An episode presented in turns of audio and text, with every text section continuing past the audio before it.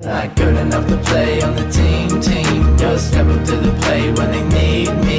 Hey, hey, now I make it look easy. I'm a pinch hitter, pinch hitter, pinch hitter. Not good enough to play on the team, team. Just step up to the plate when they need me. Hey, hey, now I make it look easy. I'm a pinch hitter, pinch hitter, pinch hitter. Hello, Hello. and welcome to episode 1111 of Effectively Wild, a Fangraphs baseball podcast brought to you by our many, innumerable, very loyal, deeply blood loyal Patreon supporters. I am Jeff Sullivan of Fangraphs, joined as always by Ben Lindbergh of The Ringer, who is here taking time out of his wonderful space week to talk about baseball. Mm-hmm. How are you? I'm good. We can number our Patreon supporters. They're 801. It's a, it's a good number. Wish there were more. I can't count that high it's a lot of personally. I've never- no, it would take a while to get there, but you can look it up. Yeah, yeah. Space Week at the Ringer has been going on all week. It's uh, something I initiated because I like space, and I talked my editors into it. So not much of a baseball connection really, other than the fact that we did a Ringer MLB show with the former showrunner of Star Trek Deep Space Nine about the baseball episode of Deep Space Nine. So you can go check that out if you're a nerd like me. You could have also used this as your opportunity to write a bunch of stuff about the Astros. Yeah, no, someone suggested, Mike Petriello suggested that I have Orbit on the podcast, but I pointed out that mascots make lousy podcast guests. A lot of dead I air. wonder what language you would speak. no, just it would just be a lot of dead air, I think. So, are you sure that your editor got the right message when he sent an email that said, "Hey, I really like my space. she is going on vacation next week, so Mission accomplished." yeah. uh, well, uh, is there anything you'd like to banter about on this uh, this Friday before? Well, okay, let's just do it. So, okay, the Indians won again. Yeah, they we did. just okay. So we should. Uh, so the Indians are up to twenty two. Yesterday, uh, Thursday, they won their maybe the first game of the streak in dramatic Yeah, fashion. they Uh, almost lost they- one. Yeah, they didn't. Uh, they didn't clobber a team. They uh, they narrowly escaped by beating the Royals by one in extra innings. Francisco Lindor, blah blah blah, game tying double, almost caught by Alex Gordon. Alex Gordon has turned into a pretty bad baseball player. So the Indians up to 22, which I guess has spurred some amount of what would be unavoidable debate over who holds the true all time record. And the only team in front of them that could have any case is the 1916 Giants, who, as I think many people understand now, won 14 games in a row, then tied, and then won 12 games in a row. Yeah. And so certain new information has emerged. If anyone was not aware of this, what the deal with that tie is that that tie goes down in the team's schedule, the game log, because something has to be done because the stats from that game counted. However, the game that was tied was ended early because of I don't know what it was, rain or darkness or scurvy or something, and then it was replayed the next day, and the Giants won the game. Yeah. So, even though the tie is there and it makes things look weird, it seems like the proper way to look at that streak is that they did indeed win 26 consecutive games, and that one just Yeah, didn't really didn't really count. I think that's fair. I think so as well. So It's 1916, uh, Indians, so there are Yeah. a lot of other asterisks you could attach to that winning streak if you want to. I think that if you were to era adjust winning streaks somehow, probably 22 in 2017 is more impressive than 26 in 1916, I would think, just because of uh, so many things, just because of the player pool for one thing, and parity, and how much information is out there in the game, and competitive balance. And I don't know what teams the 1916 Giants beat during their winning streak, but I would guess there were some pushovers because there always were at that point in baseball history. So I'm going to say this is the most impressive winning streak, but still not the record winning streak, I would think. right, most impressive, longest winning streak for 100 years. Yeah. but still not the longest of all time. But of course, the Indians still have a chance. They still have not lost. I can tell you that one of the interesting things about the 1916 Giants is that winning streak or no, they finished with the seventh best record in the league out of 16 teams. So they wound up. Kind of just okay. I haven't gone in to look at the entirety of their winning streak, but I'll do that right now. And uh, let's look for how many times in that streak they beat the Philadelphia Athletics, who that season finished 36 and 117. 36 and 117. So, Phil, looking for Philadelphia. Winning streak begins. Giants win one game, then they sweep a four game series against. Uh, it looks like the Philadelphia Athletics. No, that's the Philadelphia Phillies. Ah, okay. They were ah confusing. Okay, they that that team was a good team. So nothing, nothing, nothing, nothing, nothing, none of their winning streak came against what was one of the worst teams in the history of professional baseball. Huh, so, all right. congratulations to the Giants, who incidentally finished the year one and four, and then missed out on the playoffs, which at that point was only a, a series between two teams anyway. One of the fun things about the Indians' winning streak is that the last time they lost was a game started by Corey Kluber, arguably the best pitcher in baseball this season. Mm-hmm. Yeah, well, it's incredibly impressive. It was a fun one because I had been hearing people say that the thing that set this winning streak apart from the A's winning streak is that the A's, the Moneyball A's winning streak, had a bunch of like storybook type endings and comebacks and walk offs, and this Indian streak had just been all dominance, and they'd only trailed by like one full inning in this entire stretch. And so that changed. There was like finally a highlight worthy ending for number 22. So at this point, I just kind of want them to win out, I guess. They can just finish the season with wins, go into the playoffs with, uh, you know, whatever it would be, a 40 game winning streak, something like that, and, you know, get swept in the ALDS. Yeah. What is strange about I, I don't want to say it's more impressive, but what's weirder comparing the Indian streak and the and the Giant streak because uh, you mentioned the difference between the Indians and the A's, but when the Indian streak began, they were already playing really good baseball. They were they were 69 and 56, so they were clearly going to win their division. They were the one of the best teams in the league. But when the Giants streak began, they were the 11th best team out of 16. They were 59 and 62. Mm-hmm. So, in terms of the improbability, I would say that the Giants kind of get a leg up. But again, we're talking about 1916 before there were lights or steamboats or Western colonization. So, really, not too much of a comparison to make. I think the only fair way to play this out is to dig up the 1916 Giants and force them to play a game against the Indians to see who uh, who stands the best chance. I bet they they would walk a lot, but they would not be able the pitch. I think there were steamboats. Wasn't that long ago. All right. So I have a stat that I want to relay. This was passed on to us by listener Logan. I had not known about this, but it is very relevant to our interests. So for some reason, at the very beginning of your tenure as co-host, we talked about Lenny Harris a whole bunch. kind of became a running joke, and that proved to be an unsustainable pace of discussing Lenny Harris. So we have regressed to the mean Lenny Harris wise. But Lenny Harris is back today because Ichiro has now broken a record that seems to have been held by Lenny Harris. We just did about 10 minutes of inconclusive play indexing that we did not force you to hear because there's all kinds of different records, whether you had pinch hit plate appearances or pinch hit appearances, and then you stayed in and you got additional plate appearances. It's kind of hard to parse that. But we think that Ichiro is now the single season record holder, certainly in pinch hit appearances and pinch hit what games? I guess times pinch hitting and, and times entering the game as a pinch hitter. He's got everything basically. He has done the most pinch hitting in a single season that anyone has ever done. He has surpassed lenny harris in that respect. The really fascinating thing is that i believe he is two away from maybe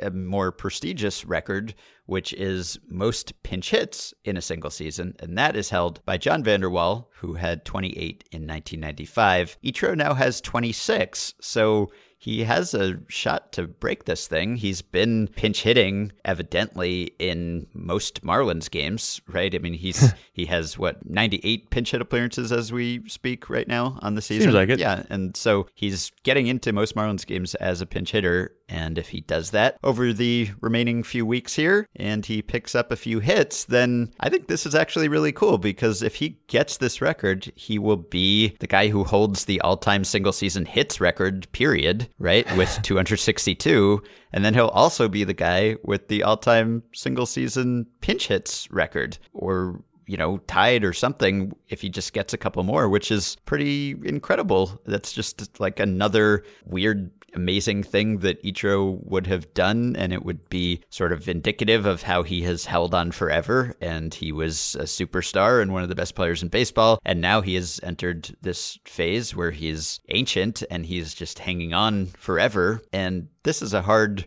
record to set in 2017 because pinch hitters are kind of extinct or endangered at this point, other than Ichiro teams don't really carry the John Vander Wal, Lenny Harris type so much anymore because they have to fit in 13 relievers or whatever it is. So there isn't really a dedicated pinch hitting bench spot on a lot of teams. But the Marlins have carved one out for Ichiro, and yeah, he has a chance to hold these two incredibly different single season hit records, which I think would be pretty awesome. When we started this, I didn't care very much. I thought it was going to be like a Lenny Harris throwaway reference, uh-huh. but now that I think about it, you're right. I like that you can have both the records, and it works out for him because he's been he's in maybe the best possible situation to set this record, which of course is not a coincidence because he has set the record. Yeah. But he is the obvious fourth outfielder and the obvious best bench hitter on a team with absolutely zero depth and with three outfielders who are clearly better than he is. So he'll like never start in front of Stanton, Ozuna, or Yelich. He can't play any other position, mm-hmm. but he's always going to be the first guy off the bench for that team. So just because of the way that the Marlins are built, it's like, well, it can be Ichiro or it can be Tyler Moore or like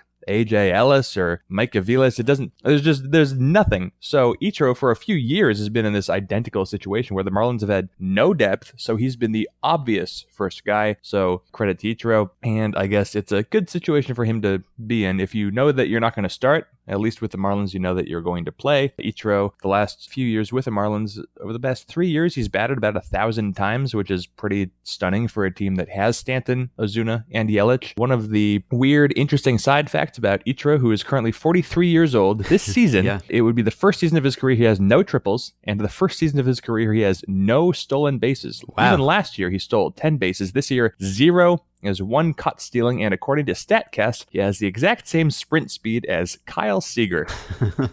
Oh, all right. So that's where does that rank among players? What like percentile I should or say. roughly? Kyle Seager doesn't sound super impressive. No, and uh, and other names around that: Kennys Vargas, Daniel Murphy, Chris Carter, Yan Gomes. Ichiro ranks 316th out of 444. Huh. So Well, what is that? that's That's sort of sad, but he's yeah, that would be the anyway. 29th percentile. That's uh, Ichiro. But if you, so, Ichiro's sprint speed this year, according to StatCast, 26.5 miles per hour top speed. That's what it is, right? Miles per hour. It's feet per second, I think. Feet, uh, of course, Yeah. feet per second, miles per hour. That would be way too fast. so yeah, twenty six point five. But then going back to twenty fifteen, Ichiro was at twenty seven point four. So he has lost about nine tenths of a, of a foot per second. Uh, that's an annoying unit of measurement. But anyway, nine tenths of whatever you want to say. Yeah, we can just say he's lost a step. The time honored He's lost a step. baseball way of measuring things. a step. He uh, he used to have the same sprint speed a few years ago as Odubel Herrera, Nori Aoki, and let's see who's a good name to pick out here. Pete Kozma. Why not? Here's a Pete Kozma reference. Enjoy it, everyone. All right. Well, he's still there. It's more than most 43 year olds can say. Uh-huh. So you did some detective work this week that I thought was commendable. So I'm commending you and asking you to explain it to the listeners. You found the flyball revolution, sort of. There's been a lot of consternation about this because we've heard that lots of hitters are trying to raise their launch angles and are trying to aim for the fences and have changed their swings in certain ways. And some guys have had notable successes doing that. But if you look at the league wide rate, it hasn't really changed all that much. There are just about as many ground balls being hit as that's classified kind of just the rough ground ball, fly ball classification as there were before this whole fly ball, air ball revolution discussion started. So there's been some question about whether this is just kind of an anecdotal thing or whether it does actually constitute a trend. Mm-hmm. And I thought you provided some compelling evidence, not dramatic evidence, maybe, but what looked to me like a strong indication that there is actually something happening here. I think the evidence is pretty dramatic because what I did find is that there has not been a ground ball hit this season. Yeah. I don't know if if you Yeah, noticed that, yeah, but not a I'm single one. It. Yeah, no, that is pretty momentous. So, uh, yeah, as you mentioned, if you look over the 10, 15 years of information we have, league wide ground ball rate has basically not moved more than like a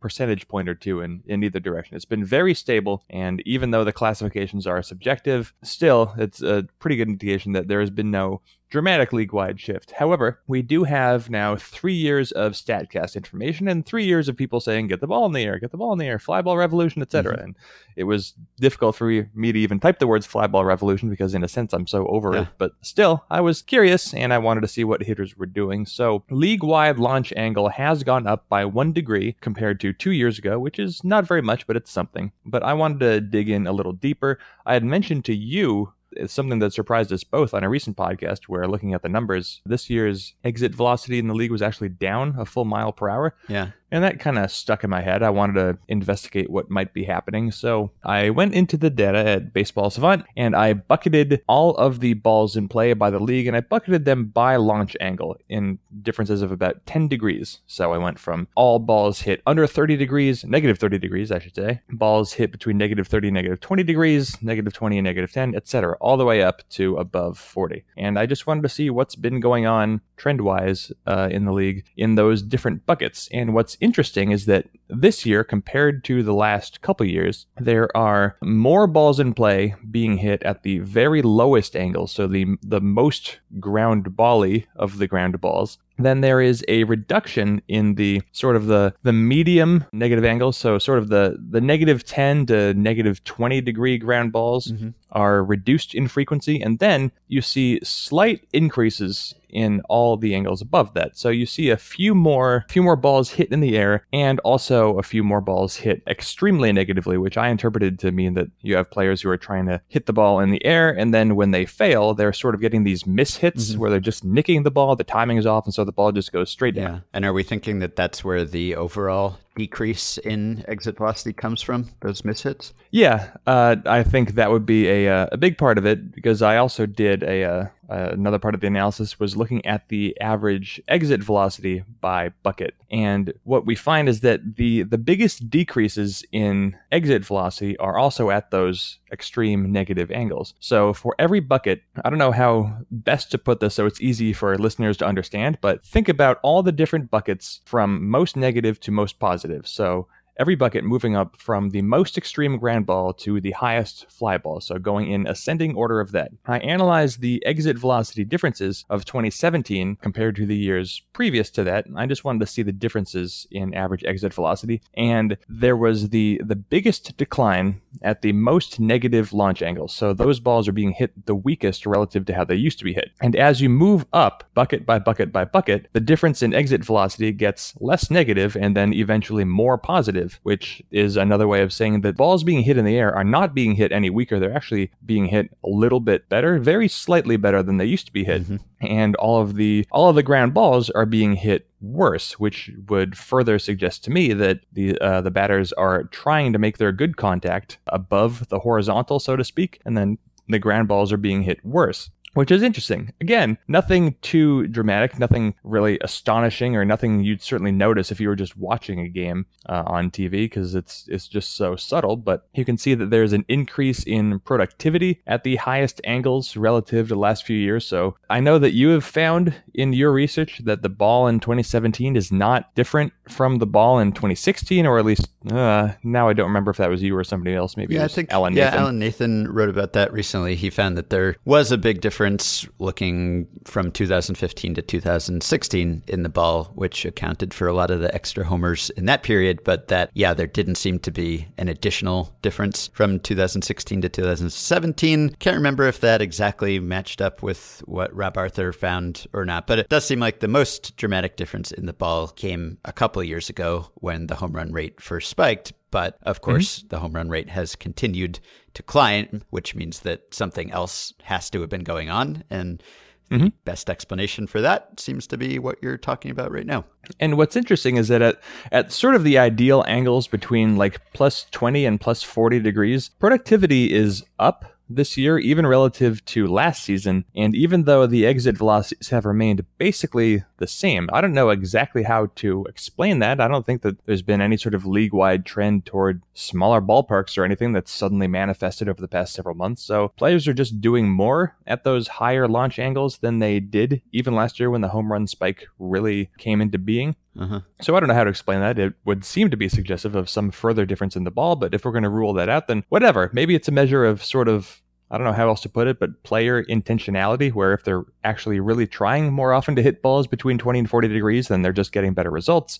Maybe it means they're pulling more of them or something because you can do more damage to the pull side than up the middle. In any case, it seems to be reflective of a league wide shift in favor of batters trying to hit the ball in the air. And honestly, there's every reason to try to hit the ball in the air. Even Ichiro has hit as many home runs this year as he hit the previous three years combined. Mm-hmm. So, granted, that's only three, but nevertheless, you've got Francisco Lindor, who's not a power hitter, hitting 30 home runs. Jose Ramirez is right behind him. You've got Scooter Gennett with a bunch of home runs. Freddie Galvis last year hit 20. There's just, I don't need to recite all the weird names of guys who have hit home runs, but yeah. there's just so little reason to hit a ball on the ground that it really does feel like we are seeing a league wide shift. And the reason that ground ball rate has stayed mostly the same, I have to imagine, is one, because of mishits, two, because, well, a trend takes a while to catch on with everyone. And three, pitchers are still trying to get ground balls, and they have just as much a say, if not more of a say, than than hitters do. It's not as if you can just go up, do a Yonder Alonso, and put everything in the air. Maybe that's a bad example because Yonder Alonso has done exactly that.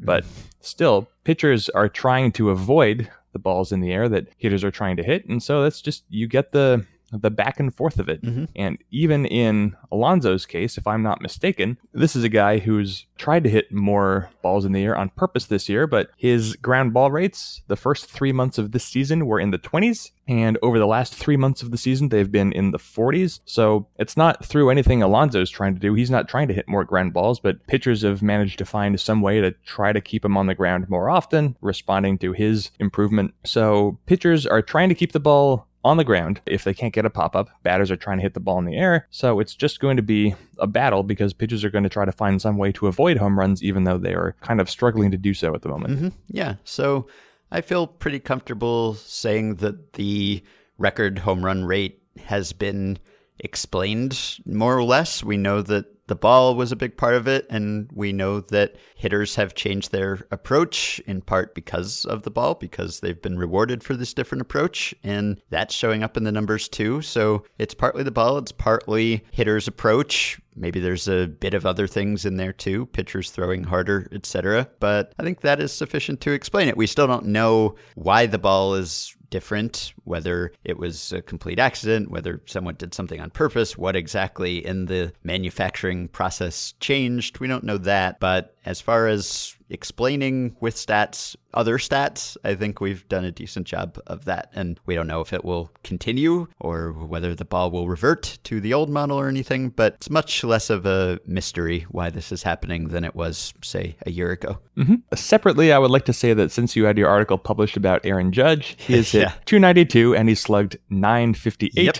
Aaron Judge, this month, it's only half of September, but so far this month he's at 262 and he has slugged 738. He is uh he's having number he's posting numbers that look almost identical to the numbers he had the first 3 months of the season. Aaron Judge maybe back. Mm-hmm. Yeah, certainly seems like it. Not totally shocked to see that. So, yeah, he is ending on a high note. And also, we'll just quickly shout out a secondary article you did after your fly ball article, which is kind of about the side effects of those changes that you found, which is that it's difficult to be a scout these days. And we've kind of touched on that briefly on the podcast. I know that Carson has touched on it on Fangraphs Audio, but as you pointed out, it's, it's tough to try to project minor league players these days because the minor league hitting environment seems to be somewhat different from the major league hitting environment. There's a different ball. The home run rate is up relative to a couple years ago, but not by nearly as much as the major league rate is. And as you mentioned, we're seeing all of these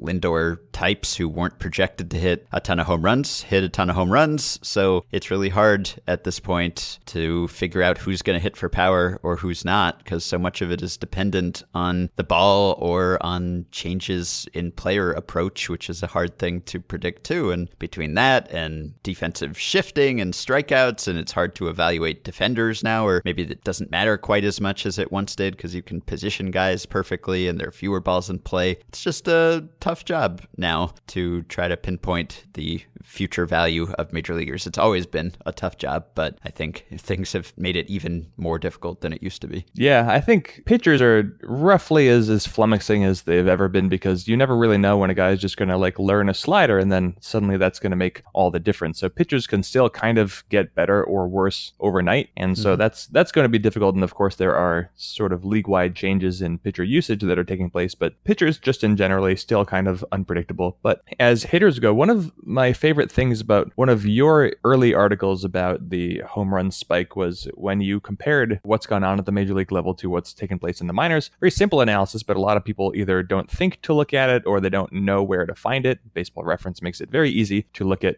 how home run rates have moved in all the different leagues. So I thought it was worth revisiting that just to see how the, the trends have been. And as you go from low A ball all the way up to the majors, you see an increase in home run rate pretty much level by level by level. That's been true for a while which is not too much of a surprise because the players, the hitters are getting older and they're getting more physically mature and they're just getting better. So you see more home runs. But over the past three years, Major League Baseball has more meaningfully separated from the home run rates at even the highest levels of the minors. And the mm-hmm. difference now, if you look at home run rates on contact, used to be that the majors were higher than the upper levels of the minors by like a few tenths of a percentage point. And now the difference is more than a full percentage point, where the major yeah. leagues this season, I believe it's for all out of all batted balls, 4.8% of them are home runs. And in AAA, 3.5% of them are home runs, which doesn't sound like a, a big difference, but it's a it's a pretty substantial difference, especially when you yeah. consider that AAA folds in like Albuquerque and the Pacific Coast League, all these hitter friendly environments, and still you've got the the home runs in the majors taking off. And there's really I don't need to say more than you already said. It's just to put it most simply, it's just a different game. I don't know what kind of defensive shifting takes place in the minors. I've never cared to learn about it. And I'm sure that shifting does take place because you want players to get used to it as they climb the levels. But still, if you're a scout, you are trained to evaluate these players based on their classic five tools and you're going to evaluate their power and the defense and everything else. And the defense, it just doesn't matter as much now because mm-hmm. there is less space you have to cover. That part is has more to do with the infield than the outfield. Outfielders still need to cover a lot of ground, as uh, Mike Petriello and Daren Willman and the StatCast team revealed yesterday with their outs yeah. above average stat. Byron Buxton, big difference maker in the yeah. outfield. So outfield defense still important, but infield defense, you think about if you have a guy who has Lindor or Andrelton Simmons level talent as a shortstop, that's still going to make him better than the average shortstop in the major leagues, but he just has to cover less ground. And mm-hmm. that is a reality of the game we have now, and I can't imagine it's ever going to go away. But the bigger issue is the power, because not only it's a different game in terms of how the ball flies in the minors versus the majors. And not only does that mean you're trying to imagine a player's power in a more hitter friendly environment, but he also might just try to hit for more power in the majors than he does in the minors because it's just more conducive to trying to do that. There are greater rewards to be found. So mm-hmm. I don't know exactly what that means, but if you figure that the spread in power utility has been reduced in the minors and the spread in defensive utility has been reduced, then that just mean makes it harder to separate the good players from the bad players, or more meaningfully, the just good enough players from the not quite good enough players. So yeah. Hard to be a scout. That's too bad. Mm-hmm. Yeah, it is a different ball in the minors. It's manufactured by Rawlings, but it's made in China as opposed to the Costa Rican manufactured Major League ball. So there's some slight differences there. All right, so we have about 15 minutes until you have to leave for your chat. So yeah. I guess we will try to cram in your actual topic. Let's do a, a quick draft. Quick draft. I don't know. Mm-hmm. I think we are originally going to do a draft of three. Maybe we only have time for two. But I'm going to send you a link, and maybe you don't need this link, but this is a link to current playoff odds in uh, in the major leagues. And uh, from the from the good teams, I wanted to draft not the teams that I think we think are most likely to win the World Series because we are probably as we usually are on the exact same pages in mm-hmm. terms of who we think is going to win the World Series, but I'd like to draft teams who we would like to win the World Series for mm-hmm. Whatever reason. It's all personal preference. And because I guess I only told you about this at the last possible moment, in fact, I only told you after we were already talking, yeah. I guess that means I should probably go first unless you have a strong desire to go first, which team you would most like to win the World Series. Or I guess we could even we could even mix it around. We could draft one team that we most want to win the World Series and one team that we most don't want to win the World Series, even though that might piss some people off. I don't know. Whichever yeah. one you prefer. All right. Oh well, I I take the first pick if you're giving it to me. Yeah. If I'm at a slight disadvantage here, I'll take the first pick. So yeah, I mean, I don't have any personal rooting interest in any team, but just going based on kind of general utilitarianness and which story would be most interesting, I would say at this point it just has to be Cleveland, right? I mean, I think coming into the season, it may have been Cleveland just because they have the longest drought of winning one. And I mean, you know, there are teams that have never won one that haven't been around as long, but it's been an awfully long time since the Indians won a World Series. And of course, they got close last year. It kind of feels like it's their turn. And now they have this winning streak, which has been, I guess one of the most exciting stories of the season. So it feels as if they have earned it now. They have been the best team in the league and they've been a fun, exciting team. They have, as you have documented, maybe the best pitching staff ever. They have a lot of other really personable and exciting players. So I can't really think of a team that quote unquote deserves to win more or that would be more fun than the Indians. I, I think, you know, we've seen a bunch of other teams, Red Sox, White Sox, Cubs, kind of get the monkey off their back after having not won for a very long time. And the Indians are now in that position. So I, I, would say that that would be the best story, the, the most cathartic win for their fan base. Okay. So I'm trying to pull up the numbers. So right now, okay. So the Indians, after yesterday, they have moved all the way up to second place all time pitching staff war. They still have 15 games left to play. They are at 28.6 wins above replacement as a pitching staff. 1996 Braves, the only team higher at 29.5. So the Indians less than one win behind the 1996 Braves for the highest ever pitching staff war. Pretty good. Mm-hmm. Yeah. Okay. I will see your Indians and I will raise you. I think I'm supposed to say the Mariners because they're the team I like the most, but yeah, eh, that's fine.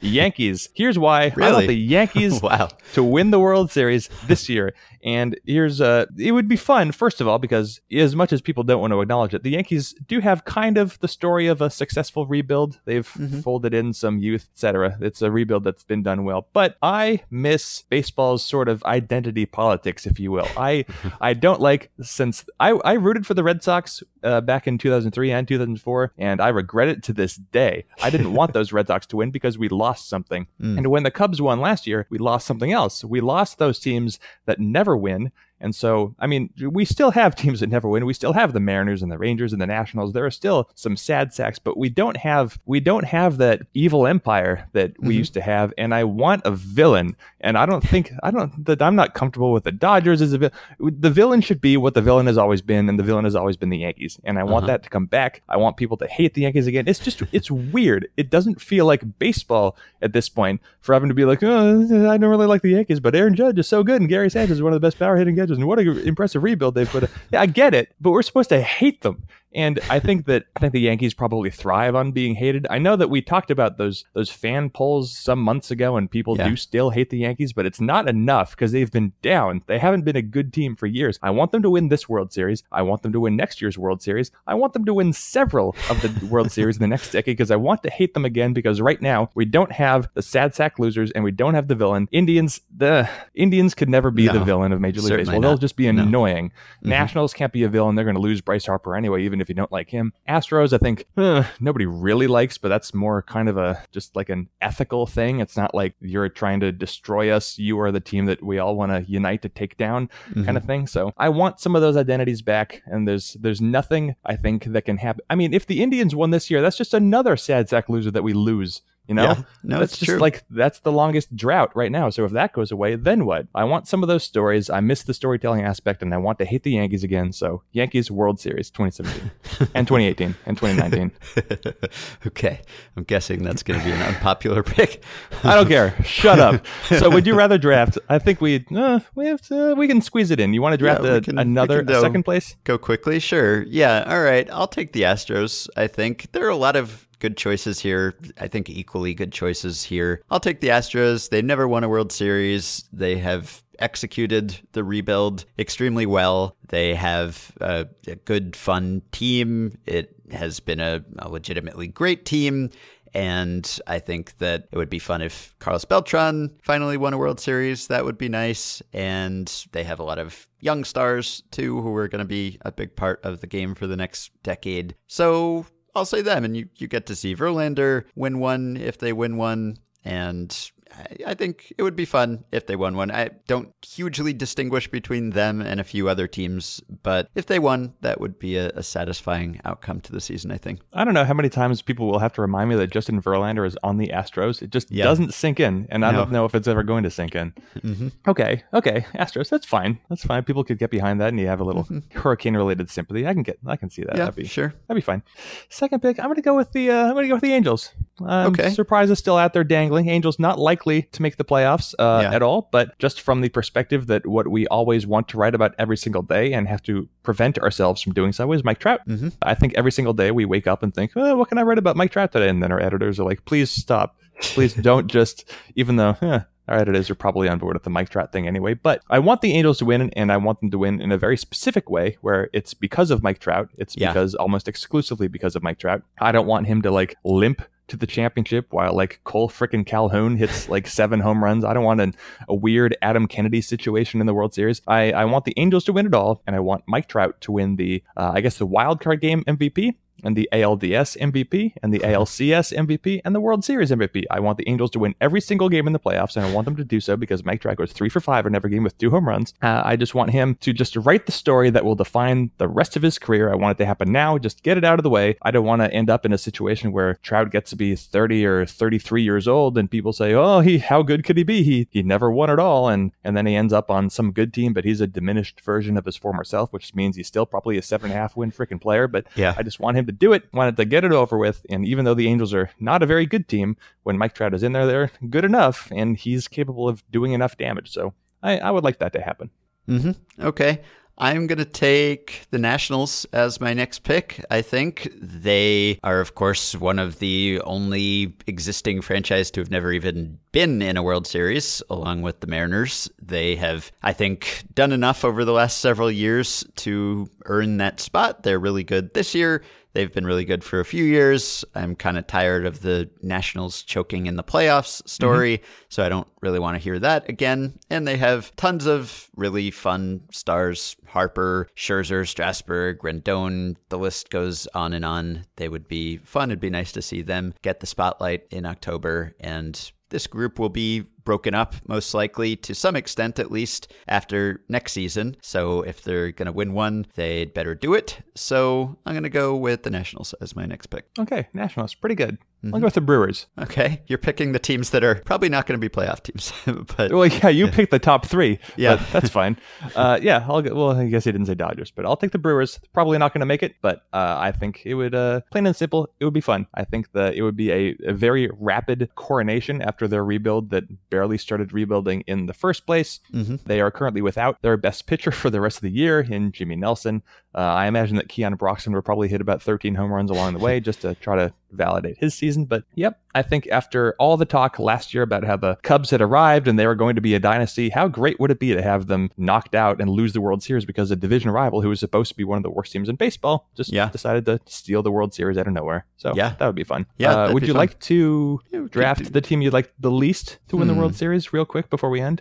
Uh for me, it probably would be the Yankees. Actually, I guess I, I see your your point about having a villain, but well, I don't know. I'm not ready for them to get back to that point. I think at this point, it seems likely that they're going to be good for quite a while, and that alone will be enough to ensure their villainy. And there are just so many other stories this year that are good. Teams that have never won. So many teams that have just never had what the Yankees have had so many times. So I'm ready for the Yankees to win one in a few years. They'll be good for a while, but I'm not ready for them to to take it yet. I think it would be sort of a shame if they knocked off all these other teams that have never had that chance. So, just in the interests of fairness, and maybe that's silly, the universe is not fair, neither is baseball, but I'm going to say Yankees have to wait their turn. Such is life.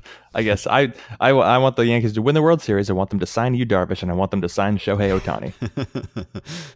yeah, let's, let's... I, I probably would have had the Dodgers higher on my list before their recent losing streak. Like, if they were going to have one of the best seasons ever, regular seasons ever, I probably would have wanted them to be rewarded for that and to see the best team in baseball win and Kershaw win and all of that. And now they're still probably the best team in baseball, but not in as exciting a way as they were as of a few weeks ago. So mm-hmm. yeah, they're they're not high on my list anymore. Although of course they haven't won for quite a while either. Right. It would be weird to see the Diamondbacks win the World Series just because it's like a year after they got rid of their mm-hmm. front office, but so much of that talent is still around. So it would be yep. some kind of weird Jerry Dipoto, Jack Zduriencik situation where the old front office leaves and all of a sudden the team right. gets better through little. Anyway, I guess in closing, the team I would least like to win the World Series. I'm sorry about this. It's the Twins, uh-huh. and the the only reason is because if the Twins win the World Series, both of us will be fired. Because what are we even doing?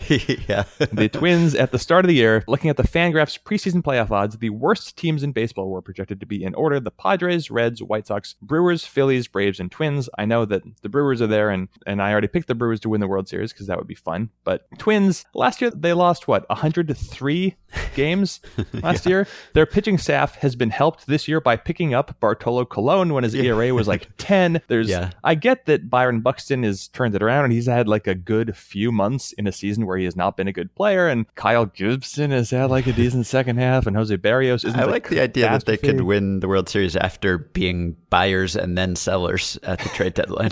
that would be fun. That would absolutely be fun. In the same way it would be funny if the Rangers won the World Series after trading Yu Darvish. But right. uh, yeah, look, it's not that I actively don't want the Twins to win the World Series because it would be like a neat story. But if that happened, it's like, what are we doing? Like, what are we? what, are, what are we really like? People would they'd start to see through us at that point. They'd be like, all right, these we don't need whatever this is and you can't yeah. see, but I'm just I'm wiping my hand to signify all of baseball analysis. So, right. uh, in the interest of preserving the job that I have that allows me to do the things that I do, I really we really can't have the Twins win the World Series. okay, and and the remaining teams that we haven't named, I would draft them in this order. I think I'd go Mariners, I'd go Rockies, and then probably gosh, Mariners, Rockies, Dodgers, I suppose, would be next on my list, and then Diamondbacks, and then Cubs, Red Sox, Yankees, I guess, at the bottom. Oh, yeah. So that's going in order of teams you would like to win, two teams you wouldn't like to right. win.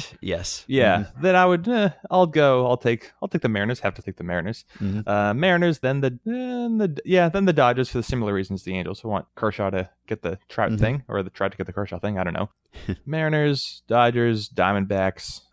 I guess Red Sox over the Cubs, and oh no, Rockies over the Red Sox over the Cubs, yeah. and then whatever. I guess the Cardinals are in there too, but eh, nobody nobody wants to see the Cardinals in the playoffs anymore. Like, just give it a break for like ten more years. yeah, yeah, it's a really good group though. Overall, there are a lot of very exciting choices in this field. So looking forward to the playoffs. We should uh, we should mention that while we had previously given some conversation to the possibility of a five or six way tie in the American League wildcard race, separation has occurred. So Twins own the second wildcard slot, but then it's the Angels three back, Mariners three and a half back. No one else is closer than five games away. So yeah, things have happened. It seems like nobody actually wants to win that wildcard spot except for the Twins. So we had fun. Yes, right. I think a few writers have come up with five way tiebreaker scenarios, which, as we discussed, do not exist. But I think Russell Carleton came up with one and someone at MLB.com too. So solutions are out there. But yeah, looks like we won't need them. All right. The, uh, chat time. I'm doing oh, it again. okay. I'm trying to get uh, you to just, your chat on time. You don't want no, to. I'm it. always late. Who cares? Uh, I will just point out because I don't know if you were aware of this, but uh, now that the American League wildcard has achieved some separation, the National League wildcard is actually closer. Huh. The Rockies occupy the spot, but then the Brewers and Cardinals are both two and a half games back, uh, mm-hmm. uh, which makes them makes that a technically closer race than the American League wildcard. So now, time to shift our attention. Mm-hmm. Now I'm done. All right. So the Indian streak is over, stopped at 22. Of course, it took a one run loss to do it. You had a good run, guys. It was fun while it lasted, and it lasted a really long time. So I think I said that yesterday's episode would be the last one with another up down email. But let me give you one more. This is from listener Dave. And instead of proposing a new way to interpret up and down, he is proposing that we just go around. We do away with up and down entirely. Here's Dave. As for the up the line, down the line debate, we are once again dealing with problematic prepositions. The difficulty is that in the current and contested usage, both up and down are malapropisms. A baseball diamond exists on a horizontal plane, whereas the prepositions up and down refer to verticality. A batter can pop up or get the bunt down because these phrases describe the verticality of the ball's trajectory. Up and down have nothing to do with horizontality, if that's a word. A broadcaster can say, wild pitch, and Jones heads down to second base, as easily as saying, wild pitch, and Jones moves up to second base. Why? Because in both cases the prepositions are being misused and are, as such, completely arbitrary. That said, let's scrap them in favor of more appropriate prepositional phrases. The ball is hit along the line. The throw is off the line. The runner moves to second base. Behind the bag. It gets through Buckner, etc. From now on, let's use accurate, specific prepositional phraseology when describing horizontal movement. After all, the English language has more than 40 prepositions from which to choose. All right, Dave, I don't know if we can convince every English speaker to go along with that, but you've made a valiant effort. You can support the podcast on Patreon by going to patreon.com slash effectivelywild. Five listeners who have already pledged their support include Craig Cunningham, Daniel Thrasher, Josh Bear, Shane Allen, and Casey Shankland. Thanks to all of you. You can join our Facebook group at facebook.com slash groups slash effectively wild, and you can rate and review and subscribe to the podcast on iTunes. Thanks to Dylan Higgins for editing assistance. Keep your questions and comments for me and Jeff coming via email, podcast at fangraphs.com, or via the Patreon messaging system. We hope you have a wonderful weekend. We will be back on Monday.